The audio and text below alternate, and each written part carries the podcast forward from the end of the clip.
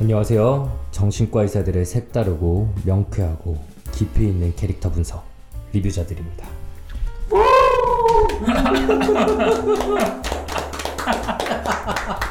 죄송해요.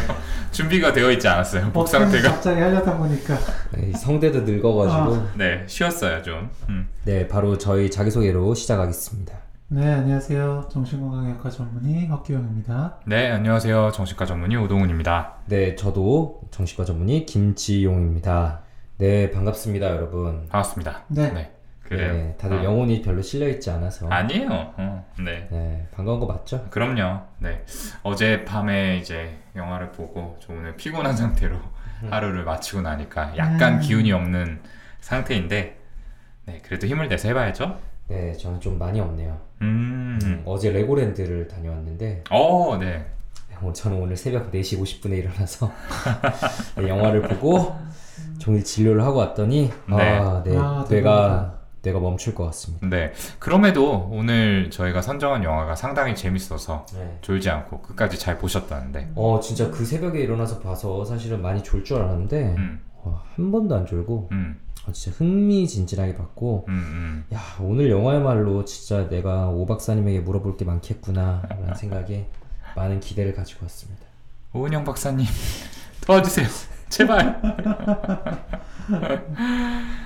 네, 먼저 이제 본격적인 컨텐츠 들어가기 앞서서 저희들 그랬듯이 리플 소개부터 좀 해드려 볼게요. 오디오 클립에 달린 댓글인데요.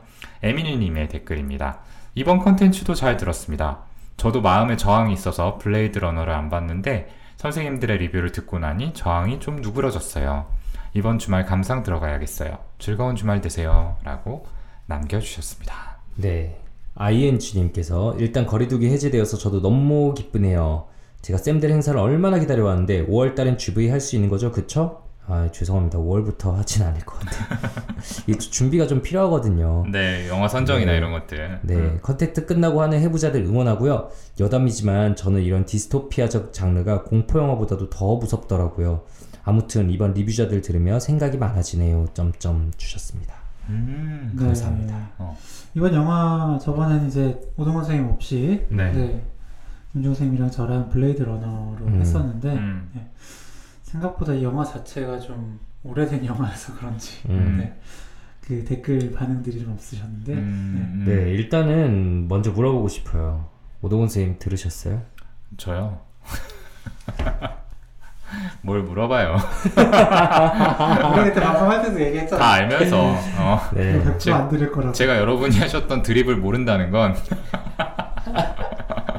네, 알죠? 음. 네네. 없어서 좀 편하게 녹음했어요. 네. 오늘도 사라져 드릴게요. 그러면 네, 네. 오늘 네, 하는 그 리뷰자들에는 네, 많은 댓글 남겨주시면 감사하겠습니다. 음, 네.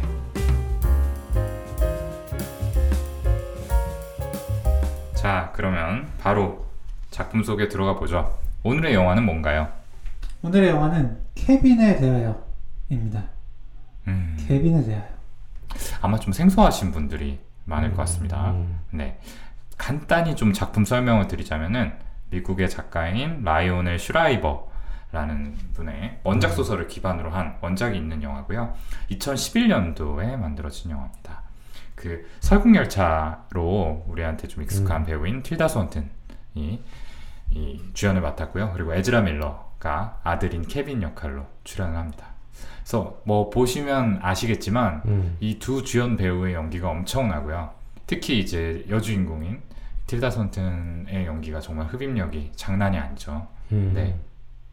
네, 장난 아닙니다. 네. 진짜. 그래서 2011년 미국 비평가협회상 여우주연상, 유럽 영화상, 유러피안 여우주연상으로 연기력을 인정을 받은 바 있습니다. 네, 이게 그러니까 10년 정도 된 영화인데 음. 그때 나왔을 때 알았어요?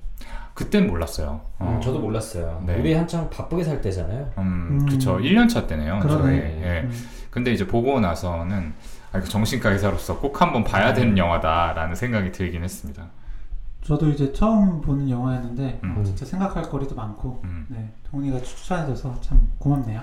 음, 네, 저희한테 이거 음. 추천하셨던 분들이 몇 번 있었던 걸로 저는 기억을 해요. 아 그런가요? 네, 어, 몇번 있었던 걸로 기억을 하고 음. 그 저희한테 이제 책을 써보자고 좀 제안을 주셨던 예전에 음, 음. 편집자님들께서도 이런 영화들을 가지고 한번 분석해 보면 어떻겠냐 라는 음. 메일을 주셨던 적도 있고 음, 그 메일에 음. 이제 케빈의 다이어는 들어 있었거든요. 네, 어쩐지 제목은 많이 익숙하다 싶었었는데.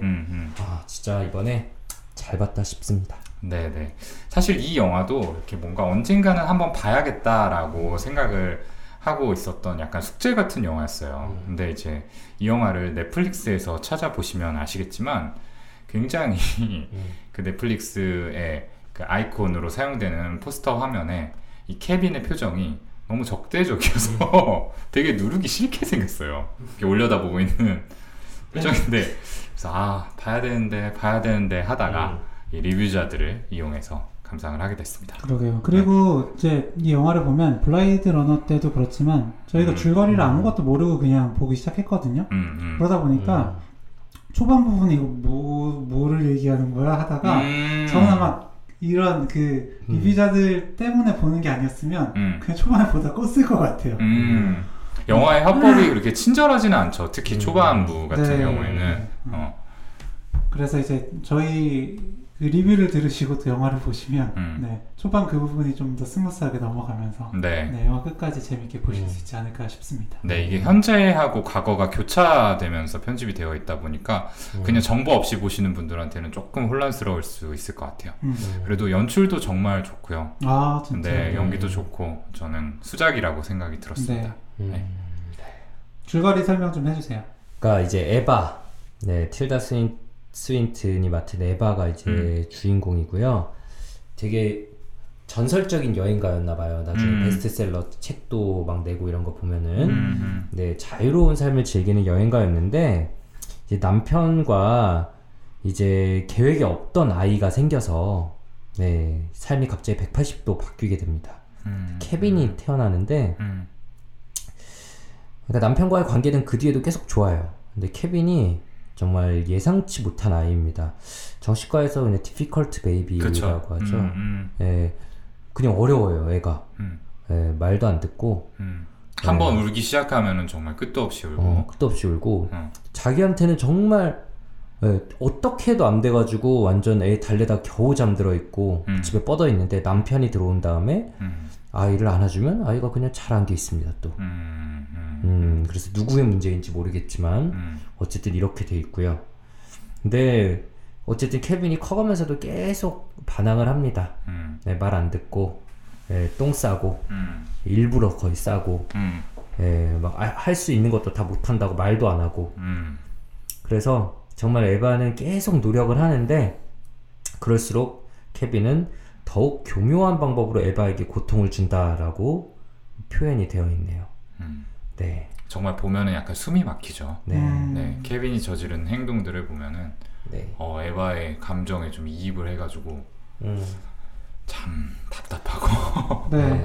네 그렇습니다. 그래서 음, 케빈이 점점 크면서 이제 약간 폭력성도 좀 나타나기 시작을 하고요. 음. 위험성을 느끼게 되는데 음, 이제 케빈이 15살 때쯤 됐을 때 음. 큰 사건이 터지고요. 음, 네, 그래서 이 영화는 어, 과거와 현재의 시점을 교차시켜 가면서 음, 네, 어떤 사건이 있었는지 맨 뒤에 나오고요. 음. 네, 에바와 케빈에게 어떤 일이 있었는지를 쭉 보여줍니다. 그죠. 그 사건 이후에 이제 완전히 달라진 에바의 삶을 현재에서 조명을 하고 그리고 과거에서는 이제 케빈과 에바의 관계 그리고 에바의 가족들의 이야기들이 펼쳐지게 되죠. 음. 자 일단 영화를 본 소감 좀 어떠셨나요? 뭐랄까. 네. 일단 너무 잘 만들어진 영화라는 생각을 했어요. 음, 네. 음, 일단은 시각적으로도 그 색깔을 너무 잘 썼고 음, 네. 맞아요, 맞아요. 그리고 음향도 너무 잘 들어갔고 음, 그리고 저는 이 영화가 다른 영화들보다도 아, 이 영화는 한 번 더 봐야지 네. 음, 라는 음, 생각이 음. 드는데 BGM도 이게 다 사실 그 내용이랑 맞닿아 있는 BGM을 쓴것 맞아요, 같은데 맞아요, 사실 맞아요. 어. 어제 이제 한 번 볼 때는 그거 어. 자세히 못 봤거든요. 음, 네. 음. 그래서 가사 어떤 어떤 가사의 노래를 음. 썼는지 한번 음. 더 보고 싶기도 하고. 음, 맞아요. 이 감독이 그렇게 좀 BGM을 적절하게 배치를 해가지고 영화에 일부러 잘 녹여내는 감독이라고 하더라고요. 음, 네. 음, 음. 그런 부분도 있고 어쨌든 초반부에 조금 그 친절하지 않았던 그런 부분을 음. 뒤에서 이제 어쨌든 교차 편집을 했던 거기 때문에 음. 다시 보면 좀 더 잘 이해할 수 있지 않을까? 음. 하여튼 뭐 그런 생각이 들었고요. 음. 이게 어쨌든 그 엄마의 심리, 네, 음. 그리고 에바의 심리, 그리고 케빈의 심리 음. 이게 되게 생각해볼 여지를 많이 줘요. 음. 저는 그래서 더 재밌게 봤습니다. 음. 그래서 오늘 저희가 할 이야기들이 음. 더 기대가 음, 되고요. 네. 음, 음, 맞습니다. 어, 쟤는 왜 저럴까? 뭐가 저렇게 만들었을까? 음. 라는 식의 음. 어떤 정신과 의사의 관점으로 좀 보게 된 영화였던 것 같아요. 음, 진짜 장난 아니죠. 음, 네, 진짜 숨 막히고요.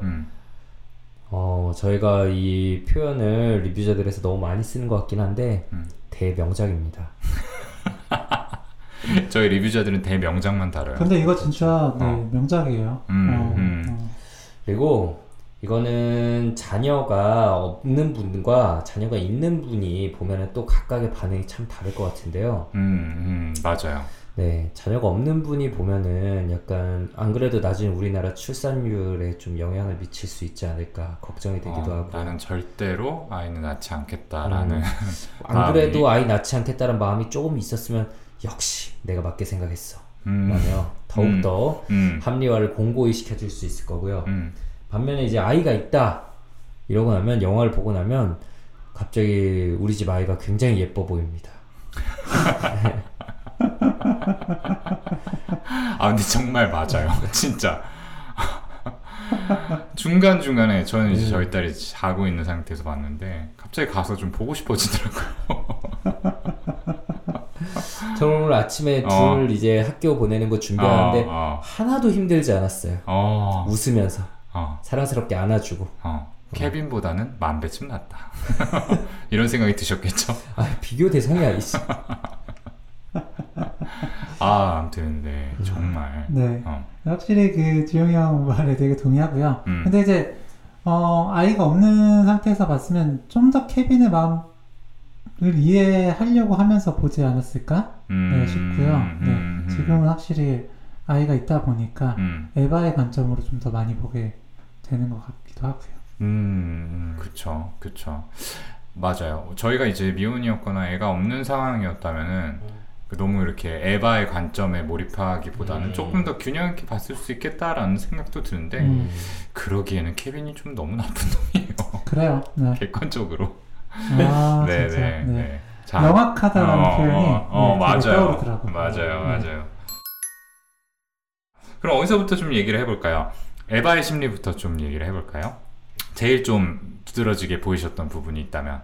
그러니까 저는 음. 일단은 산후 우울증 아닌가 싶은 부분이 좀 있었어요. 음, 네, 굉장히 이제 무기력하게 있고 아이 낳고 나서도 딱 다음 클로즈업 돼서 나온 장면이 엄마는 이렇게 와 있고 음. 옆에서 아빠는 약간 밝은 표정으로 아이 안고 있는 게 좌우 대칭되듯이 나오는 장면이 있었거든요. 음, 네, 좀 산후우울증이 혹시 있었나라는 걸 좀 보여주기도 하고 음, 음, 그 다음에 이제 아이가 힘들었다, 음, 음. 너무 힘들었고 정말 디피컬트 베이비다라는 게 음, 음, 이제 에바 입장에서 극명하게 그려지는데 음. 저는 궁금한 게 보통 그러면 아빠한테도 힘들어야 되는 거 아니에요? 그렇죠. 음. 음, 음, 근데 아빠는 아이를 너무 잘 케어하거든. 음, 음, 네.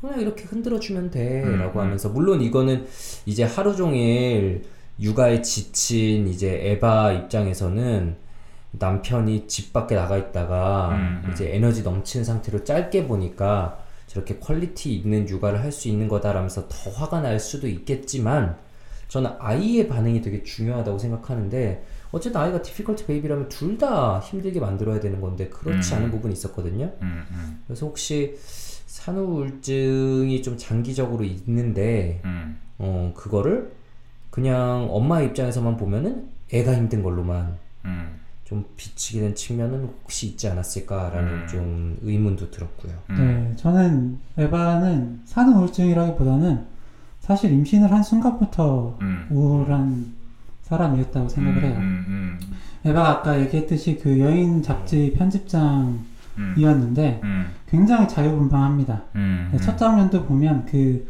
토마토 축제. 축제에서 네, 음. 그 토마토를 막 던지고 놀고 음, 네, 남편과 뭐 길거리에서 자유롭게 음, 네, 연애를 하는 음, 음. 그런 장면들이 나오거든요. 음. 네, 그만큼 굉장히 자유분방한 에바가 음, 음, 네, 임신을 하게 되면서 음, 그런 생활들을 다 못하게 되는 거잖아요. 음, 음. 그러면서 그 임신 중에도 다른 사람들과 되게 다른 모습을 보여요. 맞아요. 가- 그 요가 같은 거 네, 네, 때. 네. 그러니까 아빠는 되게 기뻐서 어. 뭐 이렇게 음. 요람 같은 거 어, 하면서 이제 기뻐하고 그럴 때 어, 어, 되게 시큰둥한 표정으로 본다든지 맞아요. 예, 똑같이 그런 다른 임산부들이랑 음, 있는 자리에서 뭐 그 사람들은 서로 막 대화하면서 막 음. 이야기를 하는데 음, 혼자 우두커니 앉아서 음, 네, 멍하게 있는다든지 음. 하는 모습들이 그 전부터 우울했고 음. 산 후에는 더더욱 우울했을 거라 음, 생각이 음, 듭니다. 음. 아이한테 그래서 심지어 이런 말을 하잖아요. 난 네가 태어나기 전이 더 행복했어. 맞아요. 음. 네. 아기한테 음, 네, 말을 알아들을 수 있을 만한 아이한테 그런 말을 음. 합니다. 음, 맞습니다. 그래서 맞습니다. 그만큼 힘들고요. 저는 그 장면이 참 인상 깊었어요. 그 어떻게든 우는 아이를 음. 그 달래려고 막 하는데 음, 안 달래주니까 그 엄청 빡친 표정을 지었다가 다시 웃는 그 모습이 음, 네. 음. 아이를 이렇게 들었다 놨다 하는데 들었다 놨다 하다가 되게 막 화가 났는데 그 꾹 참고 웃잖아요. 음. 그게 음. 네. 제- 제가 어렸을 때 이거 봤을 때 다 해봤죠 우리? 모습이 떠올라서 네, 네. 네 그게 떠오르고 음, 또 음, 그 장면도 인상 깊었잖아요. 그 음. 아기가 너무 우니까 유모차 끌고 나가는데 음, 음. 네 유모차 끌고 나가도 안 울다가 결국에 그 굴삭기 소리에 어. 그 울음소리가 묻히는데 음, 음. 그 그제서야 되게 평온하게 눈 감고 이제 쉬, 쉬고 있는 잠깐이라도 음. 네, 하는 그만큼 이제 양육에서 힘들어하는 음. 그런 모습이 기억이 납니다. 음. 어쨌든 둘이 어- 서로 힘듭니다. 어쨌든 둘이 서로 힘듭니다. 음, 그쵸. 음, 음, 맞습니다. 음. 그러니까 너무 이제 이 임신과 출산을 통해서 에바는 어떻게 보면은 자기가 그동안 가까운 삶이 음. 다 송두리째 날아간 거나 다름없는 음. 어, 그런 셈이 된 거죠. 그래서 아이가 뭐 어떤 행복을 주는 대상이라기보다는 어, 본인의 발목을 잡는 족쇄라고 많이 느꼈던 것 같아요. 그래서 아까 이제 김종훈 쌤도 얘기를 했지만 아이가 이제 남편인 프랭클린이 볼 때는 뭔가 이렇게 좀 온순하고 음. 어, 에바가 볼 때는 굉장히 울고 까다로운 아이처럼 묘사를 하는데 음. 애초에 그 연출 자체가 좀 에바의 시각에서 음. 그려진 게 아닌가라는 생각도 들었어요. 음. 그러니까 사실 굉장히 우울한 상황에서는 모든 게 다 부정적으로 보이잖아요. 음. 그러니까 아이가 유독 나만 괴롭힌 것 음. 같다라는 느낌을 받았을 수도 있는 거죠. 이제 그러다 보니까 아이에게 아까 얘기하신 것 같이 어, 너가 없을 때가 더 행복했다. 나는 이제 널 떠나서 음. 그냥 프랑스로 가고 싶다. 이런 얘기들도 직접적으로 음. 하게 되는 거고요. 맞아요. 네. 근데 또 저는 되게 인상 깊은 게 음. 외형이 아이 케빈이 엄마를 엄청 닮았죠.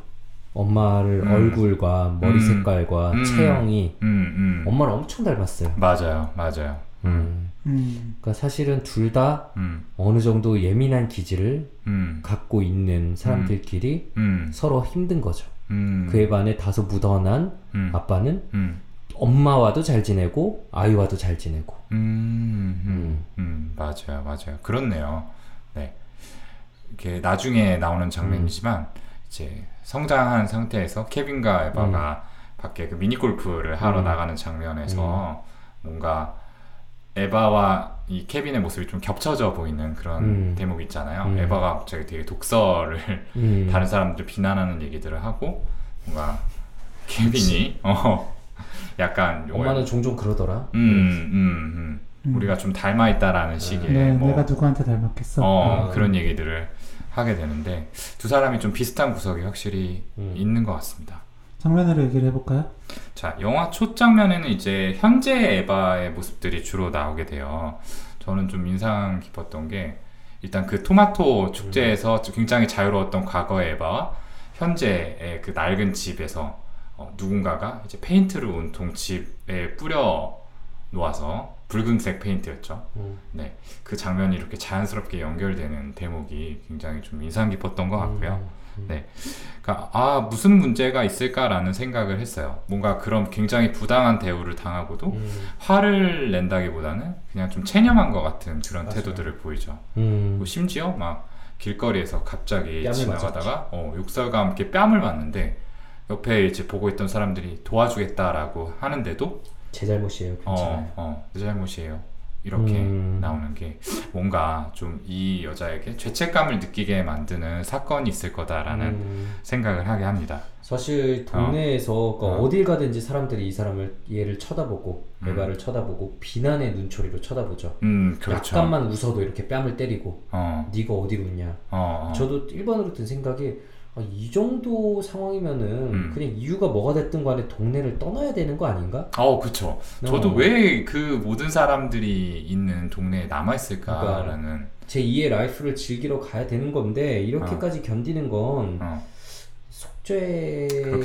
마음 아닐까? 비난을 음. 견디는 음, 사실 그 토마토 처음에 이제 꿈 나오잖아요. 거기 음. 보면은 물론 실제 있었던 거와 본인의 이제 과거가 이제 막 합쳐지면서 만들어진 꿈이긴 하지만 거기 이 사람을 막 이렇게 사람들이 나르는 장면이 나오잖아요. 막 들어 올려가지고 콘서트장에서 하는 것처럼. 음, 음, 거기서 막 날아 이렇게 막 들어서 옮기다가 바닥에 내팽겨치고 다들 토마토를 던지고 발로 차고 욕하는 장면이 음, 마치 이제 그 십자가를 지고 가다가 음, 이렇게 사람들에게 욕먹고 음. 견디는 그런 장면들을 보여주는 거 거의 묘사하는 것 같은 느낌이었거든요. 음, 그러니까 욕 먹어도 그냥 이 사람에게는 견뎌야 되는 이유가 있는 거죠.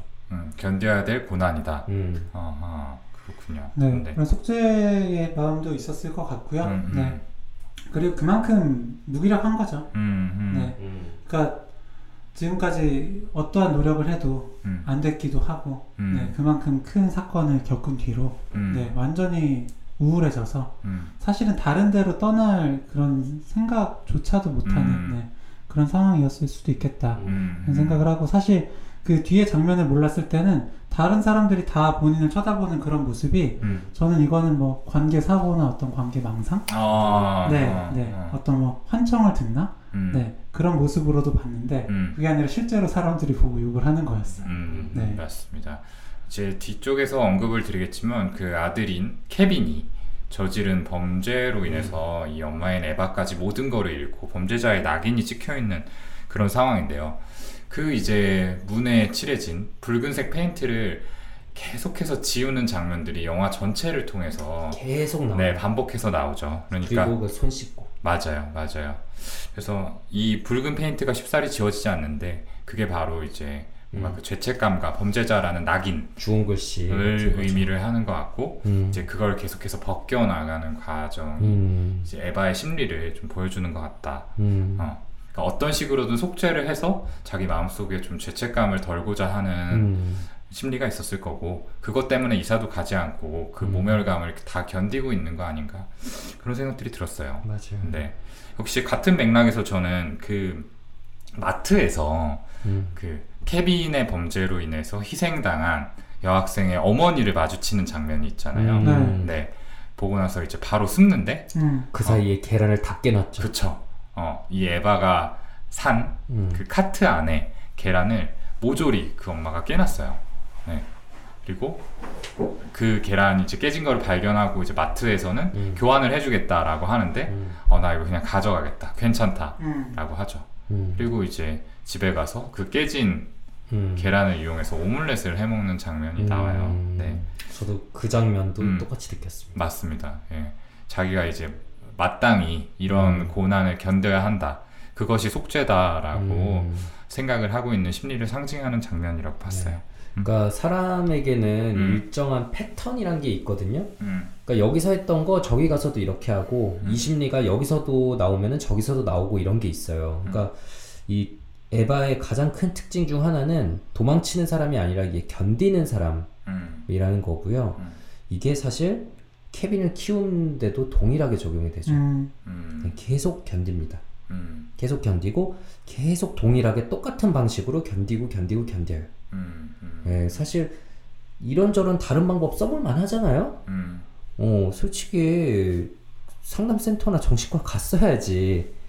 아니면 솔직히 뭐 어, 옳은 방법이 아닐 수 있겠지만 체벌을 뭐 좀 해볼 수도 있을 거고 어, 어. 아니면은 뭐 진짜 다른 뭐 다양한 시도들 해볼 수도 있을 텐데 아빠가 뭐 애를 보고 자기가 나가서 이제 돈을 벌거나 음, 우리는 궁합이 안 맞는다 등등 음, 음, 이렇게 뭐 인정하고 변화를 줄 수 있었을 텐데 음, 에바는 그냥 음, 견디고 음. 견디고 견디고 또 견디는 사람인 것 같아요.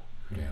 그리고 한편으로는 에바가 이제 아이를 조금 잘 다루지 못하는 게그 음. 남편에 비해서 물론 이제 성격이나 기질적인 부분도 있지만 이 에바의 어린 시절에 이유가 있지 않을까라는 생각도 해봤거든요. 정말 잠깐 나오기는 하는데 사건 후에 음. 그 엄마하고. 통화를 하는 장면이 나와요. 음. 근데 정말 아무렇지도 않게 어, 자기는 되게 즐겁고 바쁜 크리스마스를 보내는 것처럼 연출을 하고 전화를 끊거든요. 아마도 이제 이 친정 엄마는 이런 일련의 사건들을 전혀 모르고 있는 상황이 아닐까라는 생각이 들, 들어요. 네. 음. 그러니까 이거를 그냥 표면적으로 생각해 보자면은 아 그냥 엄마가 걱정할까봐 걱정을 끼치지 않으려고 음. 숨기나 보다라고 단순하게 생각할 수 있지만 사실 이 정도 사이즈의 일을 맞아. 부모님한테 오픈하지 않고 상의하지 않고 기대지 않는다는 거 그걸 오로지 다 감내한다는 거 음, 그러니까 뭐 사건을 알고 있더라도 어. 사실은 힘든 건 힘든 거잖아요. 그렇죠. 그리고 엄마인데 어, 어. 그러면 이제 감정의 교류가 있어야 되는 건데 어, 어. 저도 그 장면 보면서 아 얘는 부모 자녀 사이의 감정의 교류란 거를 아마 배우지 못하거나 경험 못했었겠구나. 그렇죠. 그리고 그렇죠. 그게 어. 케빈과의 관계에서도 반복이 된 거겠구나 네. 생각이 들었어요. 아마도 이제 애착 유형 중에서 회피적 음. 애착이 형성된 사례가 아닐까라는 음. 생각이 들고요. 그렇기 때문에 이제 아이와도 음. 뭔가 좀 적절하게 상호작용을 해서 관계를 끈끈하게 만드는 법을 모르지 않았을까 음. 싶습니다. 네, 저도 확실히 그런 심리적 거리가 보였던 게 음, 어쨌든 처음에 그 케빈이 음, 꽤 나이가 먹었는데도 불구하고 말을 안 해요. 음, 음. 네, 말을 안 해서 음, 혹시 자폐가 아닌가 싶어서 음, 병원에 데리고 가는데 음, 음, 아마 병원에서 본 의사는 신경과 의사였던 것 같아요.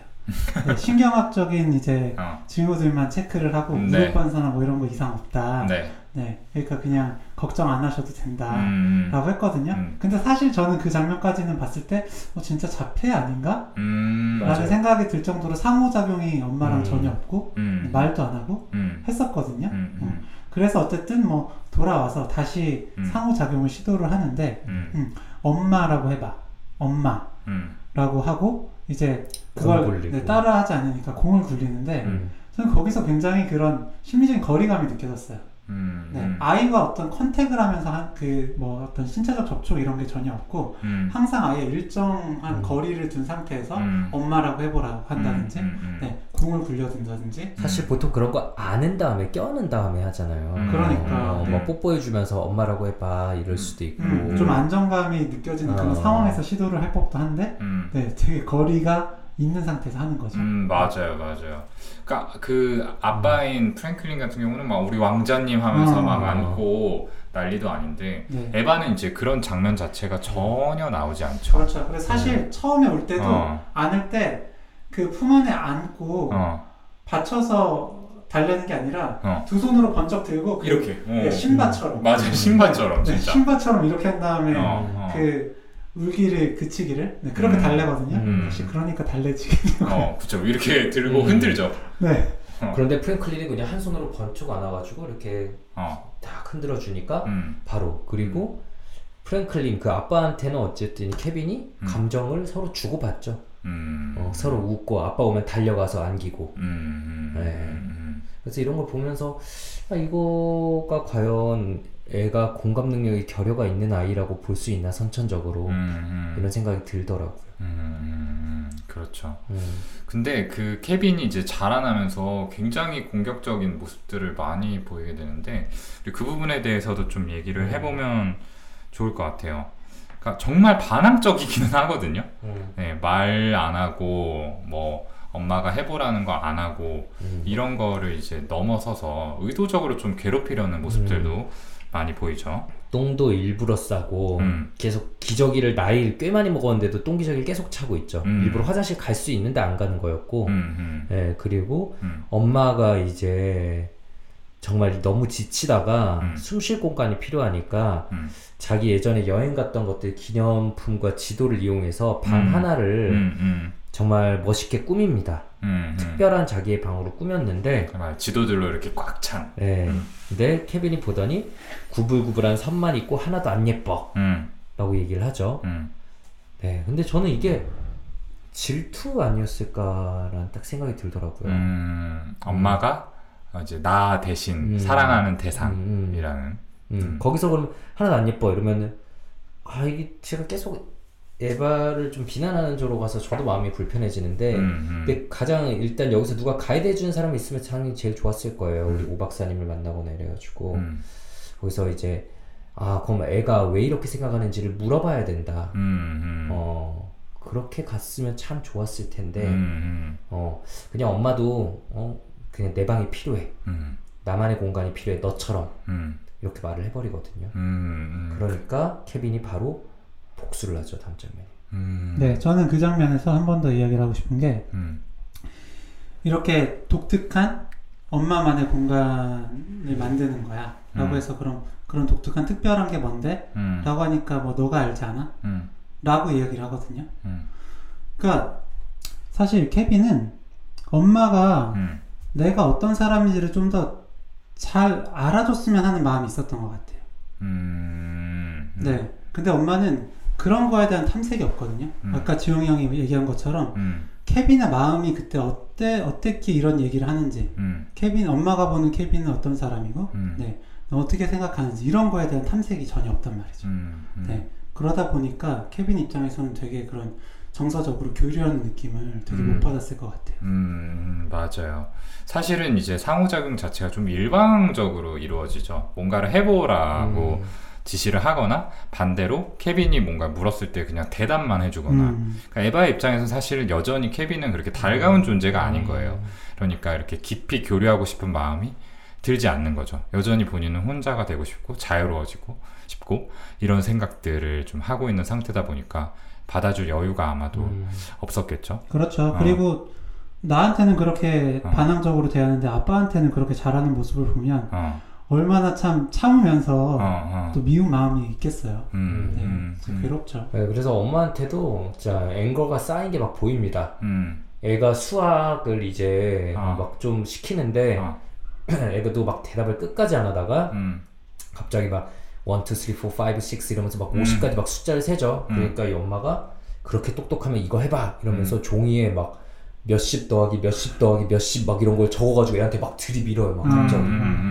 어 그건 어그레션의 표현이죠. 네, 하죠. 어, 네. 네, 네. 음, 보통 그런 상황이면은 한 번 이제 눌러 참고 그래 다 셀 줄 알았구나 대단하다 그냥 그렇게 한마디 칭찬이라도 해줄 수 있는 건데 어, 아 근데 그걸 못했어요. 음, 근데 진짜 음, 화날만 합니다 그 반응들은 음. 케빈이 보이는 반응들은 어, 정말 아, 한결 같은 그 딱딱한 표정으로 엄마를 어, 노려보고 있고 어, 그러다가 아빠가 오면 확 풀어지고 어, 저 이게 아까 규영이도 말했지만 얼마나 견디기 힘들었을까요? 음. 네. 음. 그 엄마를 어떻게 하면 화나는지 되게 잘 알고 음, 그 방법을 사용하는 음, 되게 영악한 음. 아이입니다. 음. 음. 근데 저는 결국에는 그거 역시 핵심은 관심을 받고 그쵸, 싶은 마음이 맞아. 아니었을까 싶거든요. 음. 그러니까 아빠한테는 아빠한테 가장 관심을 받을 수 있는 방법을 선택을 해서 음. 교류를 하는 거고 음. 엄마는 그 방법을 아마 뭐 영화에 다 그려지지는 않았지만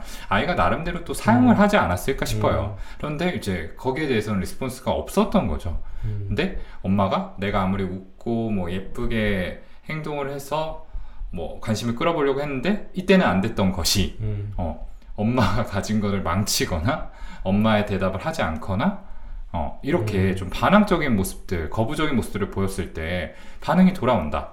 어, 뭐 뭐든지 어, 나에 음. 대해서 반응을 한다라고 하면은 아이들은 그 자체를 관심으로 여기는 경우가 되게 많아요 맞아요. 생각보다. 네. 네. 그래서 문제 행동들을 들여다봤을 때 결국에는 그게 아이가 택한 관심 끌기의 방법인 경우들이 상당히 많거든요. 어 지난번에 해부자들에서 얘기한 거네. 우리 음. 아들러가 얘기한 음. 칠판에 계속 분필을 던진 아이 관심을 끌려고.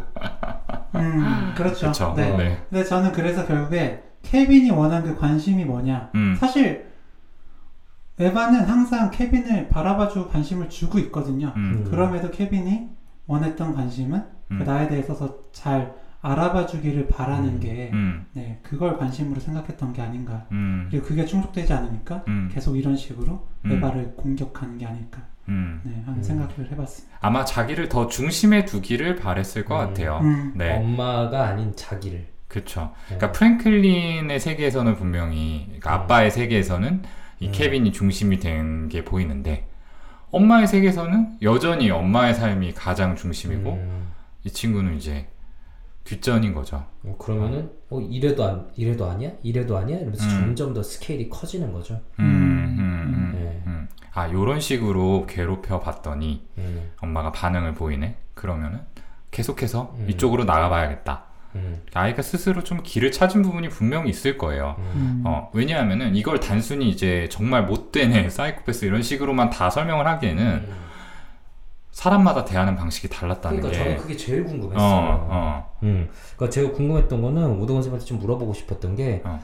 나중에 저는 진짜 와 영화의 너무 후반부에 진짜 무서운 장면이 나오니까 음. 와 이거는 와 진짜 natural born 사이코패스인가? 음. 라는 생각이 들다가도 음, 그 아빠와 막 환하게 놀면서 어울리던 장면 이런 것들이 음, 음, 과연 아이가 부모를 저- 선택적으로 저렇게 다르게 대하면 음, 진단을 과연 어떻게 노- 내려야 되는 건가 이게 되게 음. 궁금했거든요. 음, 음. 방금 그거에 대한 답은 약간 해주신 것 그쵸. 관계의 문제로 이제 가져와야 되는 거죠. 음. 아이가 문제다라기보다는 뭐 엄마와 아이의 관계 음. 문제가 핵심이다.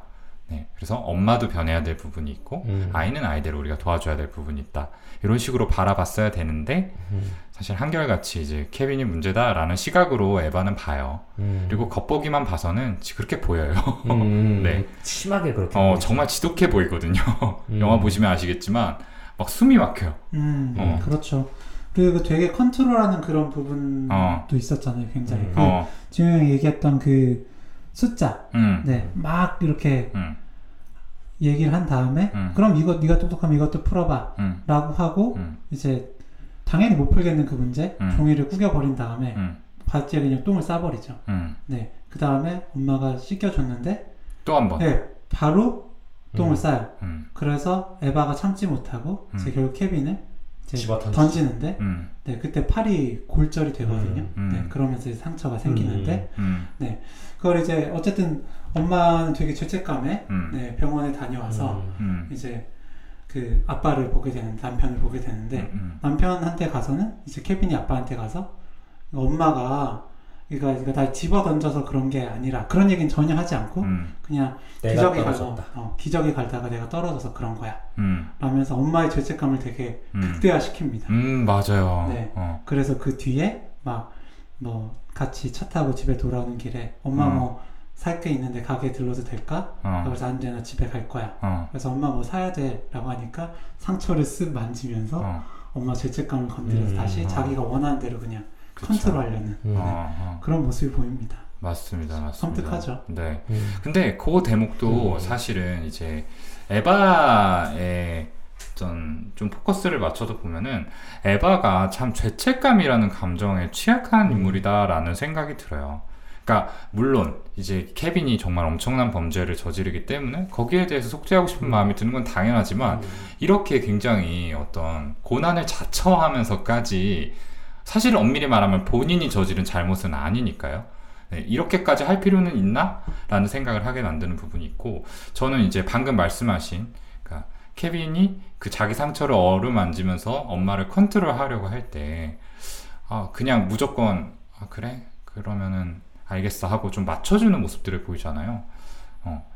근데 그게 아니라 그냥 아, 그 일은 정말 미안하게 생각하지만 우리 여기는 좀 들렸다 갔으면 좋겠다라는 식으로 아이를 설득해 볼 수도 있는 건데 그 죄책감이라는 감정에 압도돼 가지고 다른 것들은 생각하지 못하고 음. 뭔가 어 그거를 해결하는 데만 어떤 식으로든 좀 덮는 데만 집중을 한게 음. 아닌가라는 생각이 들었습니다. 맞아요. 네. 그도 어. 그런데 사실 말로 해도 일단 안 됐을 거고요. 음, 네. 화를 냈다 한들 음, 네. 그 역시도 음, 안될 거라 음, 결국에는 음. 이렇게 따라갈 수밖에 없지 않았을까요? 음, 좀 무력해진 상태이기 때문에 그러니까요. 네, 그러게요. 네, 음. 뭐 여러 차례 지금 일이 반복이 되면서 어, 난 벗어날 수 없다라는 생각이 음. 알게 모르게 에바 마음속에 자리를 잡았을 수도 있겠네요. 음. 네. 저는 추가적으로 조금 더 이 대목에서 얘기를 해보고 싶은 게 일단 엄마를 통제하는 수단으로 대변을 사용했다는 게 음. 음. 굉장히 좀 심볼릭하다고 느껴졌거든요. 맞아요. 네. 그러니까 대변을 조절하는 게 그 어떤 정신분석적인 음. 관점에서 아이가 컨트롤을 자율성을 음. 획득하는 과정이다라고 하잖아요. 그래서 이제 보통은 굉장히 강압적이고 통제적인 부모 밑에서 자라난 아이들이 음. 그 이제 뭔가 학문기에 고착이 음. 되어가지고 강박적인 성격이 된다라는 음. 식으로 우리가 설명을 하곤 하는데 역으로 아이가 그 대변에 대한 통제권을 가지고 부모를 컨트롤하려고 한다는 게 뭔가 좀 신선하달까? 음. 맞아요. 네. 네. 그래서 이 글쎄요.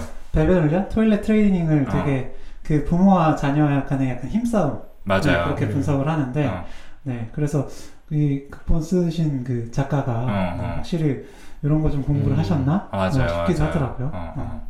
음. 그런 부분들도 좀 재미있었고 특히 이제 아이가 그러니까 케빈이 나 대변 봤어 라고 처음으로 얘기하는 대목이 그 프랭클린하고 에바 부부가 성관계를 하다가 음. 그걸 목격한 장면이다라는 음. 게 그것도 어떤 의미가 있지 않을까라고 생각이 들거든요.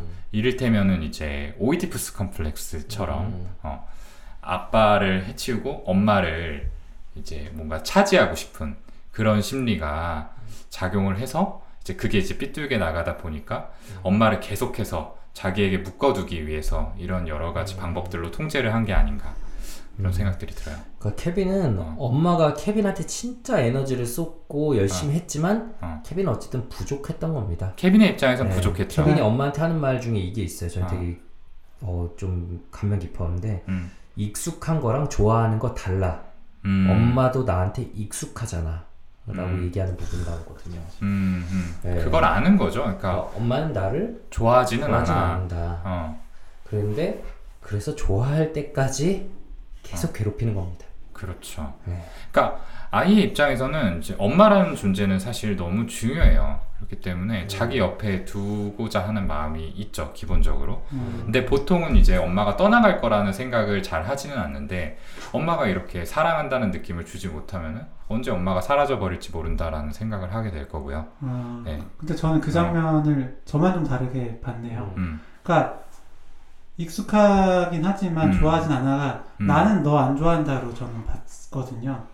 음, 그래서 엄마 되게 마음 아프게 하는 대사네? 음, 라고 봤었는데 저는 엄마의 전곡을 찌르는 어, 그러니까 쪽으로. 익숙하지만 엄마가 나를 좋아하진 않아. 어, 음. 어, 어, 나는 이걸로 만족할 수 없다. 어. 라는 말이죠, 사실. 음. 전 그렇게 봤어요. 음, 음, 저도 그렇게 음. 생각을 했습니다. 음. 음. 자, 그리고 나서 이제 동생이 태어나요. 음. 네. 근데 동생이 출생할 때 장면들이 잠깐 스쳐 지나가긴 하지만 케빈이 태어날 때랑은 굉장히 다르거든요. 분위기가. 어, 뭔가 뭔가 좀 에바도 그 병실에서 음. 아이를 바로 안고 있죠. 맞아요. 음. 네.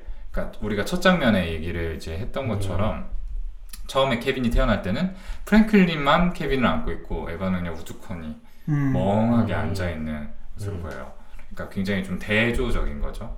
네. 그러니까 동생을 대하는 엄마의 태도가 케빈을 대하는 태도가 굉장히 달랐을 거다라는 거를 시사하는 장면이라고 생각을 하고 케빈의 입장에서는 질투심을 느낄 수밖에 없지 음. 않았을까 네. 싶습니다. 처음 동생을 보자마자 네, 음. 물 가지고 얼굴에 막 뿌리면서 음, 울게 만들잖아요. 음, 음. 그 정도는 귀여웠죠. 맞아요. 음, 네, 그 정도. 그러니까요. 그 뒤에 벌어지는 일들을 보면은 근데 어. 또 여기서 정말 급작스러운 변화를 보이기도 하죠. 어, 케빈이 어. 엄마한테 안겨 있고. 어. 음. 네. 되게 아파하는데 맞아요, 네, 맞아요. 막 음. 토를 하고 어, 네, 근데 이제 엄마가 그걸 다 치워주고 음. 네, 음. 안아주고 했을 때 음, 되게 순순히 안기고 음, 그리고 밤에 이제 같이 침대에서 엄마가 책 책을 읽어주는데 음. 갑자기 일어나서 엄마한테 기대기도 하고 어, 음. 안겨서 이- 듣고 아빠가 들어오니까 아빠 필요 없다고 나가라고 맞아요. 하죠. 네. 음, 음, 에바가 되게 음. 환하게 웃죠. 음, 네. 음. 근데 그때 읽었던 책이 이제 로빈 후드거든요. 맞아요. 어, 어. 근데 로빈 후드 책은 영화의 거의 끝까지도 나옵니다. 어, 맞아요. 어. 네. 네. 그러니까 사실은 케빈이 어떻게 보면은 그 엄마와의 관계의 음. 상를 상징하는 물건이잖아요. 네. 그거를 오랫동안 간직했다는 것 자체가 아, 그 어릴 때 그림책 어. 사실 성인이 돼서까지 가져가는 경우 없잖아요. 그렇죠. 근데 케빈이 자기 책상에 계속 놔둬요. 어. 그리고 그거를 사실 어디 깊숙한 데 숨겨놓은 것도 아니고 잘 보이는 장소에 놔둡니다. 맞아요. 음, 엄마한테 음. 메시지 보내는 거죠. 사실. 나는 엄마와의 관계를 원한다. 음. 어, 좀 더 긴밀한 관계를 맺기를 원한다라는 거를 음. 반복적으로 얘기를 하는 거겠죠. 네, 그렇죠. 어. 네. 근데 그 활, 화살 세트를 사주는 게 누구죠? 아빠. 아빠죠. 음. 네. 어쨌든 그 모습, 잠시 이제 엄마한테 기대는 그런 모습을 보이다가 음. 다시 엄마한테 냉담해집니다. 음. 네, 이렇게 아빠랑 같이 나가가지고 화를 막 계속 밖에서 쏘다가 맞아요. 다시 엄마를 노려보면서 엄마한테 화살을 쏘거든요. 음. 거기에 대해서는 좀 그 어떻게 연결이 되는 거라고 생각을 하세요? 음. 일단 저희 지금 드는 생각은 양가 감정. 네. 음. 어, 엄마를 원하면서도 또 엄마가 자신을 원하지 않기 때문에 거기에 대한 증오심을 동시에 가지고 있는. 근데 그거 진짜 장난감 화살이거든요. 음. 저희 애들도 저한테 그런 거 쏴요. 음. 음. 저는 그거 그냥 표정은 그냥 하던 그대로지만 그냥 또 엄마한테 장난 건 거 아닌가 음. 그 정도로 생각을 했고요. 근데 왜 엄마한테 보였던 그런 딱 그 잠깐 따뜻했던 감정이 음. 왜 다시 이렇게 금방 식어버렸냐 음. 이게 참 아쉽긴 했는데 영화에서 모든 장면을 보여줄 수는 없었겠지만 엄마가 아무래도 둘째에게 현실적으로 더 에너지를 드릴 수밖에 없잖아요. 음. 당연히 음. 첫째는 다 컸는데 둘째는 이제 애기니까. 근데 그런 상황에 그냥 계속 화가 나지 않았을까 싶어요 저는. 음. 네, 그럴 수도 있고요. 음. 네. 관심을 가지는 그 그렇게까지 내가 뭐 로빈을 얘기를 하고 음. 네 그렇게 올려놓고 했는데도 결국 그걸 또 사준 건 아빠라는 점이 음. 엄마한테 다시 화가 나게 만드는 포인트가 아니었을까 음. 네 음. 라는 생각도 합니다 음. 그러니까 나에 대해서 진심으로 관심을 가져주진 않는구나 음. 네 음. 라는 걸 한 번 더 느끼지 않았나 싶고요 음. 사실 저는 처음 영화를 봤을 때는 케빈이 엄마를 되게 화나게 만들려고 일부러 한번 기대는 척을 했다 음. 라는 쪽으로 봤어요 그러니까 엄마에게 좀 더 절망감을 안겨주기 그렇죠 위해서. 그렇죠 네 왜냐면은 공놀이를 할 때도 어. 계속 안 봤다가 한 번 받아서 엄마가 기뻐하는 모습을 보인 다음에 다시 안 봤거든요. 음. 음. 네. 그런 식으로 저는 이게 되게 패턴처럼 음. 음. 한번 만족시켜주고 음. 다시 좌절하게 음. 네, 그러니까 더 큰 고통을 음. 주어서 음. 네, 컨트롤하려는 음. 네, 그런 걸 좀 보기도 했습니다. 그러게요. 저도 이제 두 가지 음. 생각이 들었는데 케빈의 본심이다. 실제로는 엄마의 음. 따뜻한 감정을 원하는. 음. 지금도 여전히 이제 그쪽이 좀 더 크긴 한데 한편으로는 엄마를 좀 더 효과적으로 조종하려는 어떤 수단이 아니었을까라는 생각도 음. 했어요. 왜 우리가 그 어떤 조건화 실험에서 보상을 계속해서 주는 것보다 네. 정말 예측 불가능한 상황에서 한 번씩 줬을 때 좀 더 효과가 크다라고 하잖아요. 그렇죠. 처벌도 그러니까요. 마찬가지로 똑같이 계속 가는 것보다는 네. 네, 뭔가 예측 못하는 처벌을 어. 해가지고 그러니까 아이가 본능적으로 뭔가 엄마를 통제하기 위한 방법을 안 건가? 라는 생각도 해봤습니다. 어. 어, 쉽지 않아요, 진짜. 어. 그리고 이제 케빈이 어느 정도 성장한 후, 그러니까 이제 범죄를 저지르는 시점, 그 10대 중반의 모습들로 등장을 하기 시작을 합니다. 근데 뭐 이 사이에 또 여러 가지 일이 있었겠죠. 근데 일단 저는 좀 인상적으로 봤던 장면이 그 이제 뭐 고등학생이 좀 됐겠죠. 이 고등학생이 된 케빈한테 엄마가 같이 시간을 보내자라고 해요. 음. 그리고 케빈이 오케이를 합니다. 그리고 이제 에바도 뭔가 되게 어 나와 이제 관계가 좋아지겠군이라고 기대하는 듯한 표정을 지어요. 그래서 이제 그 다음 장면에 같이 미니 골프를 하러 가는데 정말 하나도 즐거워 보이지가 않거든요.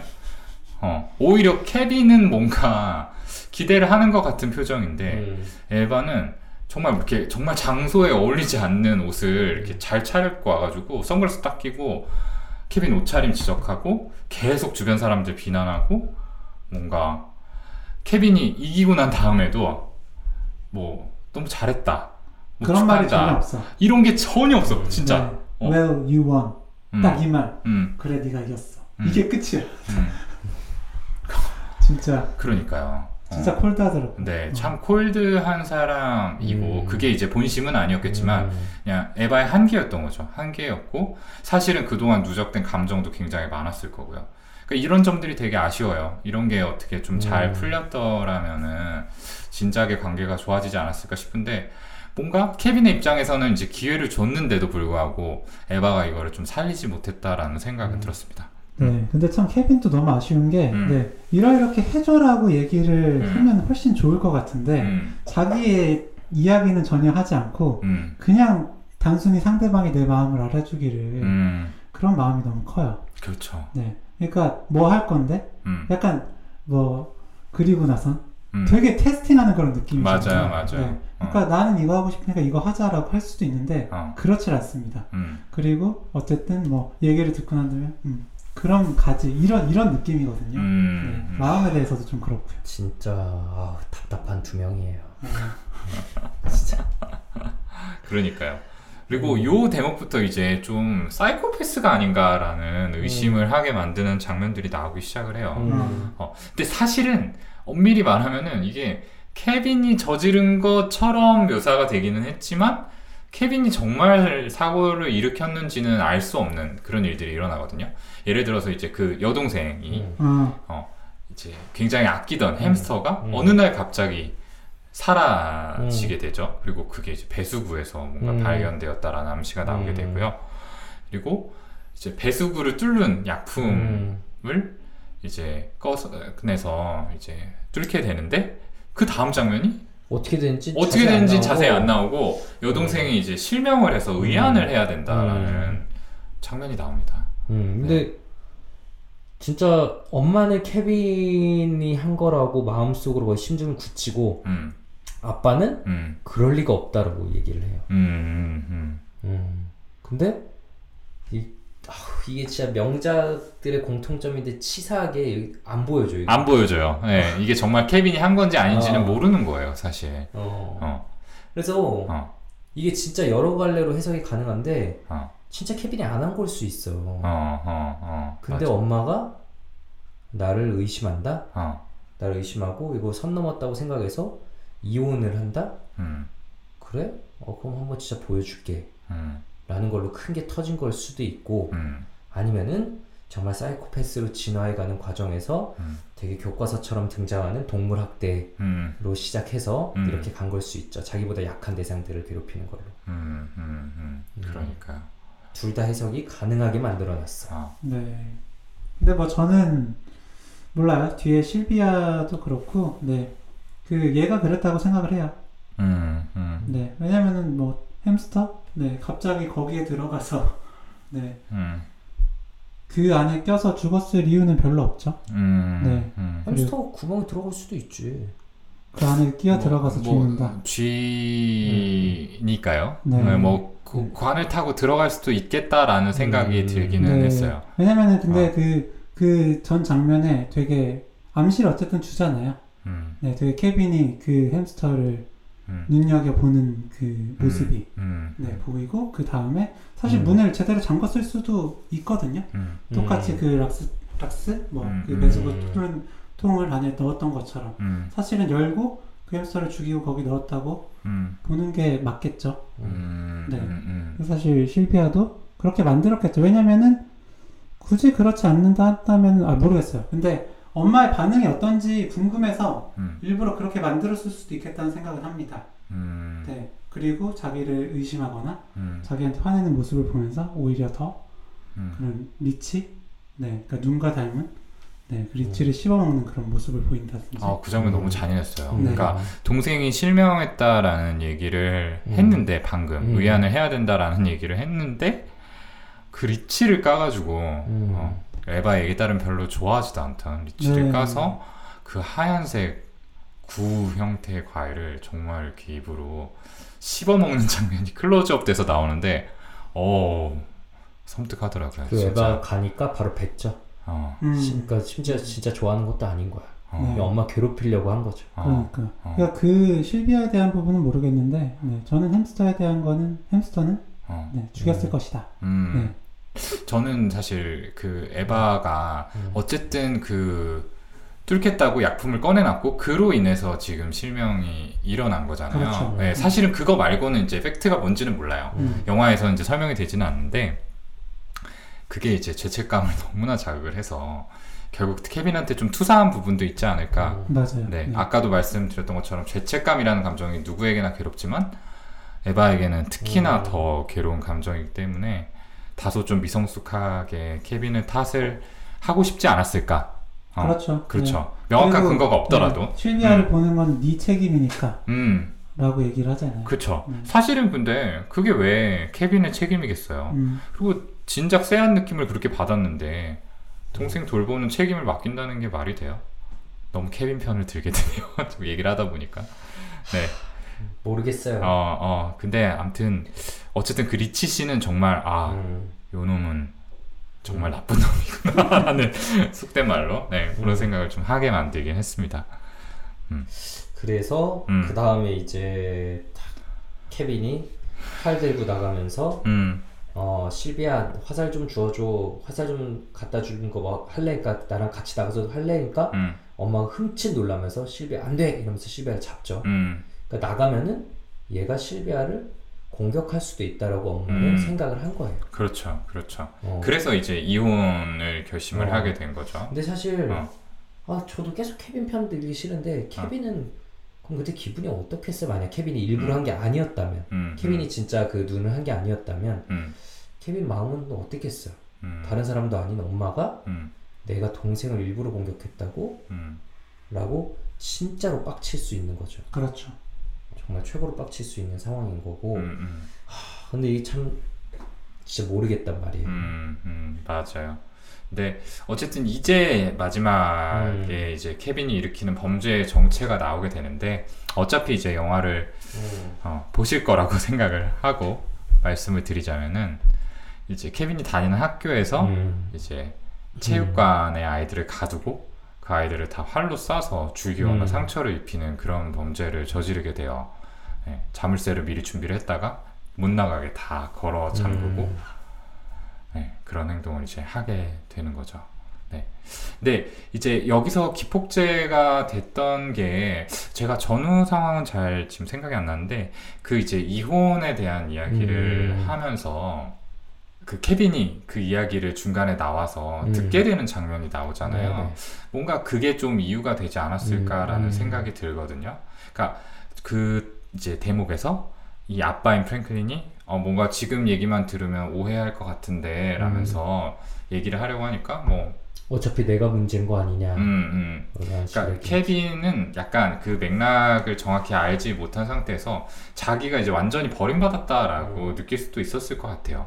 그러니까 특히 이제 아빠한테까지도 음, 어, 엄마야 뭐 이렇게 나와 음. 힘겨루기를 하는 대상이지만 아빠는 사실 좋은 관계를 맺고 있던 대상인데 어. 뭔가 케빈을 어떻게 어떻게 처리할까 약간 이런 얘기를 하는 음. 그런 대목에서 딱 나온 거거든요 하필이면 아빠랑 실비아가 춤출 때 그 케빈 일그러지는 얼굴 어, 맞아요. 클로즈업 되는 네. 거 보셨었죠? 어, 어. 아, 얘는 진짜 아빠가 마지막 보루였던 거겠죠. 그래서 음, 음, 음, 음, 근데 아빠도 음, 어, 동생에게 동생을 더 우선시하는 것 같고 음, 나를 버리려는 것 같아. 음, 그렇다면 이러면서 순간적으로 음, 확 흑화하는 음, 그런 더 흑화를. 생겼을까. 음, 하게 되는 거죠. 음. 어, 그래서 사실은 이제 케빈이 죽인 게 이 학교 학생들뿐만 아니라 그게 제일 충격적이죠. 아 집에 아, 들어와 보니까 네, 엄마인 에바가 집에 돌아와 보니까 아빠인 프랭클린하고 동생까지도 다 활로 쏴서 음, 죽인 상태였어요. 음. 그래서 저는 이제 아빠를 죽였다는 게 그게 좀 납득이 잘 안 됐는데 어, 그냥 생각을 더듬어 더듬어 보니까 아까 그 음. 말했던 대목에서 믿었던 대상이 나를 이렇게 버렸다라는 배신감이 굉장히 크지 않았을까 그런 생각도 음. 들고 네. 엄마에게 물론 이제 극한의 고통을 주기 위한 그런 저도, 마음도 있었을 거고요. 네. 어. 엄마만 남겨둔 게 어. 가장 강력한 증오의 표현 아닐까요? 지옥에 살아라라는 아. 듯한. 네, 저도 그렇게 봤어요. 어. 그러니까 아까 어. 동훈이가 이제 얘 심리를 해석할 때 아기 어. 때부터 엄마의 것들을 파괴하고 음. 이런 식으로 얘기한 것들이 있었거든요. 음, 어릴 때 음. 엄마 방 그 낙서하고 음. 그러니까 엄마의 것들을 파괴한 거죠, 말 음, 그대로. 음. 그러니까 나보다 앞순위에 있는 엄마의 소중한 것들은 다 파괴 음, 시킨 거죠. 어. 음. 어 그래서 에바의 심리는 뭐 정말 지옥에 음. 산다라는 말 이상으로 표현할 수 있는 말이 있을까요? 네. 음. 모든 거를 잃게 되죠. 네. 행복했던 가정이 송두리째 사라진 거고. 직업도 이렇게 어, 되고. 그쵸. 그 이후에 이제 어떤 사회적인 낙인과 음. 여러 가지 소송들로 인해서 음. 모든 재산과 명성과 직업과 어, 가족까지도 다 잃어버린 음. 그런 처참한 상태가 되게 돼요. 네. 음. 근데 에바는 어쨌든 견디죠. 어, 네. 네, 정말 와 내가 악마를 키웠구나 이러고 떠달만 한데 어. 견딥니다. 그리고 정말 꾸준하게 교도소에 간 음. 케빈을 만나러 가요. 전 음. 그것도 진짜 인상적이었어요. 어. 내가 저 입장이라면 갈 수 있을까? 네. 어. 그리고 막상 가서 어, 역시나 대화는 안 하잖아요, 거의. 어, 음. 그쵸. 네. 음. 그냥 서로 그냥 딴 곳을 본다든지, 음, 네, 음. 그냥 거리를 두고 앉아만 음. 있는데도 불구하고, 음, 네, 계속해서 찾아갑니다. 음. 음, 그런 모습들도 참 두 사람이 좀 닮아 있기도 해요. 음. 둘다 음. 뭔가 이렇게 비스듬하게 앉아가지고 서로를 바라보지 않으면서 음, 그냥 가만히 있는 거죠. 음. 음, 그러다가 이제 영화의 막바지에 이르러서 변화가 일어나는데요. 일단 그 변화를 암시하는 대목이 집에 있던 페인트가 다 지워졌어요. 음. 네. 마침내. 네. 음. 네. 깨끗해진 문을 열고 에바가 이제 밖으로 나오죠. 음. 그리고 어디론가 가는데 그게 바로 케빈의 교도소입니다. 네. 음. 네.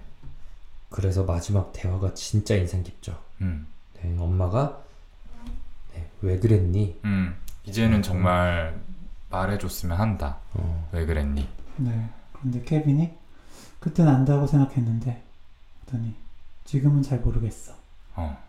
라고 이야기를 하고, 음. 에바가 가서 케빈 안아주죠. 안아주고, 음. 네. 케빈의 눈빛도 조금은 달라지. 어, 좀 음. 부드러워진 모습을 보이게 돼요. 여운이 정말 엄청나게 음. 남더라고요. 이 케빈과의 만남을 뒤로 하고 에바가 이제 나오는데 교도소를 나오는데 음. 복도를 따라서 이제 환한 빛이 이렇게 비치는 음. 그런 모습들이 보여졌습니다. 음, 이 마지막 대화 이 어. 장면 좀 어떻게 해석하셨어요? 그러니까 케빈이 솔직한 마음을 거의 그 어렸을 때 로빈훗을 읽어주던 음. 엄마 앞에서 어, 얘기를 했던 때 이후로 처음으로 음. 본인의 감정을 드러낸 게 아닌가 싶고요. 엄마와의 사이를 가로막고 있던 벽이 한꺼풀 좀 어, 벗겨졌다. 어, 뭐 그런 걸 암시하는 대목이 아닐까 생각을 했어요. 안다고 생각했는데 이제는 모르겠다. 음, 어떤 말일까? 저는, 음, 음, 그러니까 케빈이 원하는 건 음. 저는 계속적으로 이야기를 했는데, 음, 엄마가, 엄마가 원하는 방식대로 나를 대하는 게 아니라, 음. 네.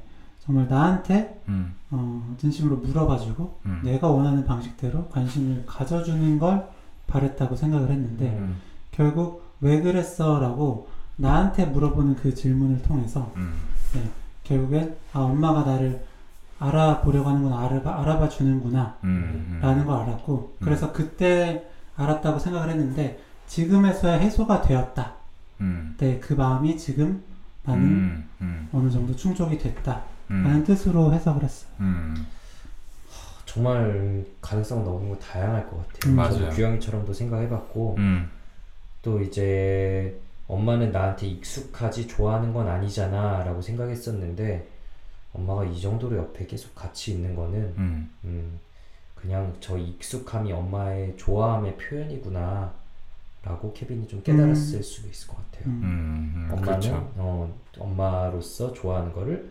저렇게밖에 표현 못하는 사람이구나. 음, 근데 좋아한다는 건 확실하구나 라고 뒤늦게 깨닫지 않았나라는 좀 생각도 들고 그렇죠.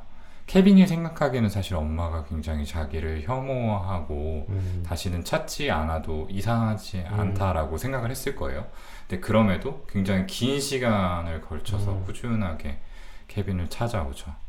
마침내 그 진심이 좀 닿지 않았나. 그러니까 케빈이 엄마를 계속 괴롭혔잖아요 어릴 때 음, 어릴 때부터 이래도 안 떠나가? 이래도 안 떠나가? 라는 식으로 계속 괴롭힌 거고 음, 그래서 엄마가 결국 떠나가면 음, 케빈이 그간 해온 행동이 모두 다 정당화될 수 있는 거죠. 음, 음, 저런 사람이니까 떠날 사람이었으니까 내가 음. 했던 게 맞아 음, 라고 정당화될 수 있는 거고 그래서 더 열심히 괴롭혔을 텐데 와 이렇게 마지막 수단 정말 이거보다 더한 게 없을 수 없는 수단까지 썼는데 음, 날안 떠나네 음, 아 그러면은 음, 내가 틀렸던 거구나 음, 라고 받아들인 게 아닌가 싶어요 음. 이게 사실 우리가 진료 현장에서 가끔씩 만나는 투사적 동일시 음. 메커니즘과 음. 비슷한 거잖아요 음, 음. 음, 맞아요, 맞아요. 그래서 이제 마지막 포옹은 정말 두 사람의 감정이 어느 정도 해소됐다라는 걸 보여주는 거죠. 뭔가 두 사람 다 억지로 하는 포옹이 아닌 음. 정말 진심을 담은 포옹이었잖아요. 어. 그게 참 인상적이었습니다. 지금 떠올려 봐도 네, 음, 약간 소름이 돋네요. 음. 음. 그리고 에바 역시도 이렇게 케빈을 마지막에 품음으로써 음. 비로소 조금 자유로워지지 않았나. 네. 아마 케빈이 그런 범죄를 저지르고 나서 굉장히 많이 생각을 했을 거예요. 네, 저는 그 어. 어린 시절을 계속 교차 보여주는 장면이 어, 아마 이 에바가 어린 시절부터 모든 장면을 다 되짚어 미친 듯이 되짚어 보지 않았을까 싶어요. 어, 뭐가 어, 문제였지? 어, 뭐가. 문제였지? 네. 어, 어디서부터 잘못된 걸까? 어, 내가 잘못한 걸까? 음. 뭐가 문제였을까를 미친 듯이 되짚어 봤을 거고 음, 끊임없는 속죄의 길이죠 진짜. 그렇죠. 음, 음, 엄청나게 그렇죠. 반추했을 거고 어, 그런데 결론이 이렇게 내린 거잖아요. 어, 케빈을 품어야 한다. 음, 어, 그리고 그를 통해서 이제 오히려 자유로워지는. 음, 그렇습니다. 네. 아, 진짜, 네. 음. 케빈은 사이코패스일까요? 근데 저는 사이코패스는 아니라고 생각을 합니다. 음. 그러니까 반사회적 성격 범죄를 저지른 거는 맞는데 음, 사이코패스는 아닐 거라고 생각해요. 왜냐하면 아까 말한 그 이유, 음, 음, 아빠를 대하는 모습, 양육자들을 선택해서 그렇게 다를 수 있나? 음, 감정의 교류가 분명히 오갔고 음. 근데. 약간은 좀 소시오패식한 부분들이 있지는 어. 않았을까라는 네. 생각이 들어요. 그러니까 공감 능력이 선천적으로도 음. 좋지는 않았을 거예요. 그럼요. 그러니까 누구나 네. 엄마가 이렇게 대한다고 해서 애가 이렇게 잘하는 건 아니니까. 맞아요. 분명히 어. 아이가 그런 요소 씨앗을 가지고 있는 건 가지고 있는 거죠. 맞아요. 그런데 이제 하필이면 좀 음.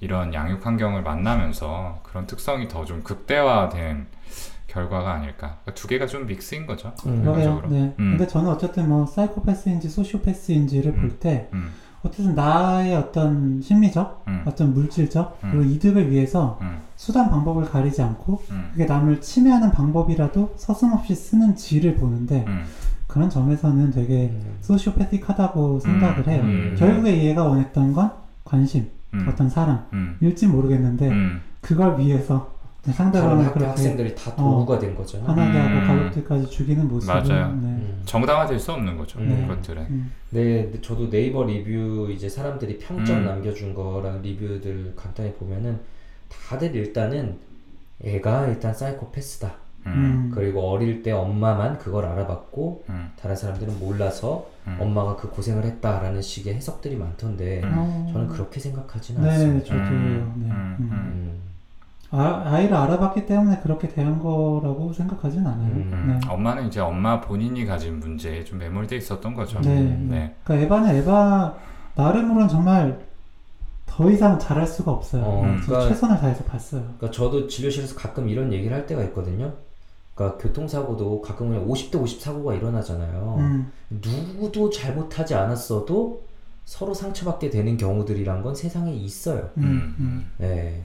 이런 경우도 물론 음. 나중에 가서 잘못했지만 음, 어릴 때부터는 그냥 꼬였던 거지. 그걸 음. 꼭 누구의 책임으로 풀 필요는 없는 거고요. 음, 음. 그러니까 사실 제 3자의 도움이 필요한 거죠. 음. 그러니까요. 네. 거기서 신경과를 그래 거기서 정신과만 갔었어도 네.